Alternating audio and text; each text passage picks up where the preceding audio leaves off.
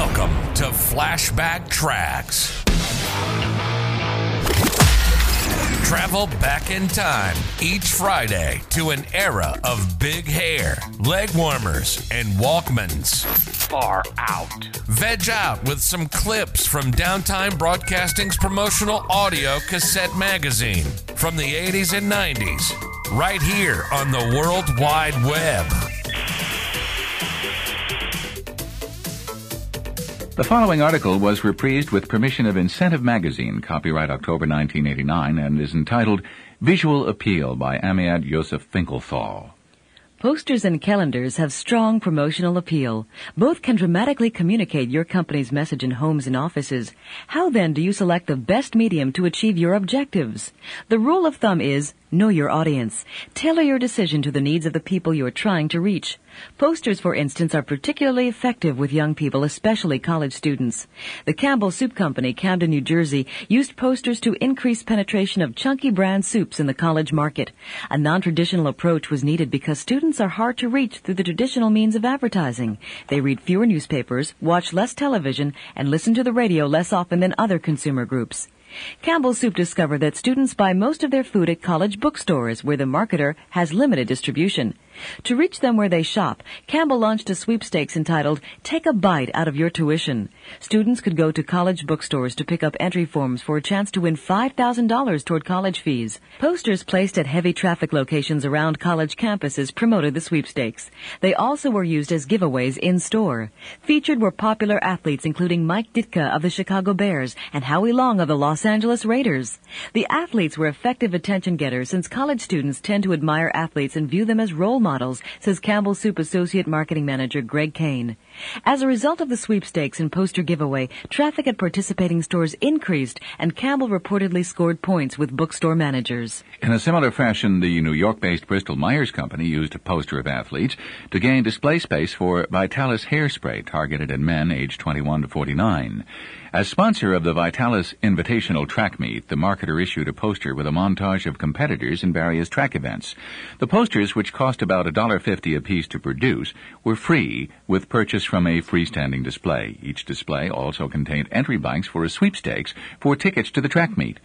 When consumers filled out their entries, they were asked to name the store at which they entered so the store manager could win tickets too.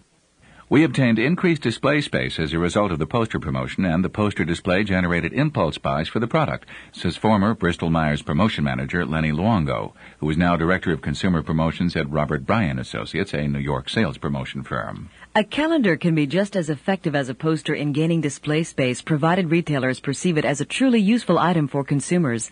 A study conducted by New York-based Richard Manville Research reveals that 6 out of 10 household members carry pocket or wallet calendars and the average office has more than 2 calendars in it. When managers of Bristol Myers Bufferin brand expressed an interest in giving away a calendar, Warren Weil, a partner at Empire Marketing Group, a Valhalla, New York-based promotion agency, came up with a useful format that promoted the Bufferin name. Weil wanted to remind consumers that whenever they feel stress, they should reach for Bufferin. He came up with 12 tips about stressful situations to put into the calendar. For example, for the month of June, when many people take to the road for vacations, there was this reminder about car safety. Getting stranded on a road somewhere can be stressful. Included was information on where to write for a free booklet on car safety from the Mobil Corporation. Each month we described a different resource available for free, plus helpful information about a particular subject, Weil says. The fact that the information could be obtained for free really helped consumers and retailers perceive this calendar as a value-added item. To find tie-in partners, Empire selected topics of interest to men and women aged 18 to 49, and then checked with industry associations and trade publications for sources of free literature. Sources were asked if they would be able to meet a large volume of requests. Most companies and organizations contacted agreed to assume the cost of printing extra literature to meet such demand. Once Bufferin agreed to the idea, it had to find a calendar format that would work for retailers. We decided on a pocket calendar that could fit right into the pocket on a riser card, says Bristol Myers sales promotion manager Don Corwin. The Bristol Myers calendar was free with purchase. Did Bufferin consider charging for it? It wasn't fancy enough, says Weil. It had only one illustration, a picture of a Bufferin bottle on the cover. Each one cost us about 10 to 15 cents to produce. All 500,000 of the Bufferin calendars placed with retailers ended up in consumers' hands, Weil claims.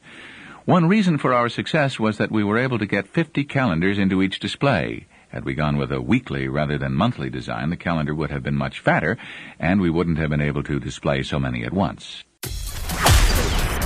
Travel back in time with us next Friday as we share more clips from the 80s and 90s on another rad episode of Flashback Tracks, exclusively on Promo Corner. Time to bounce.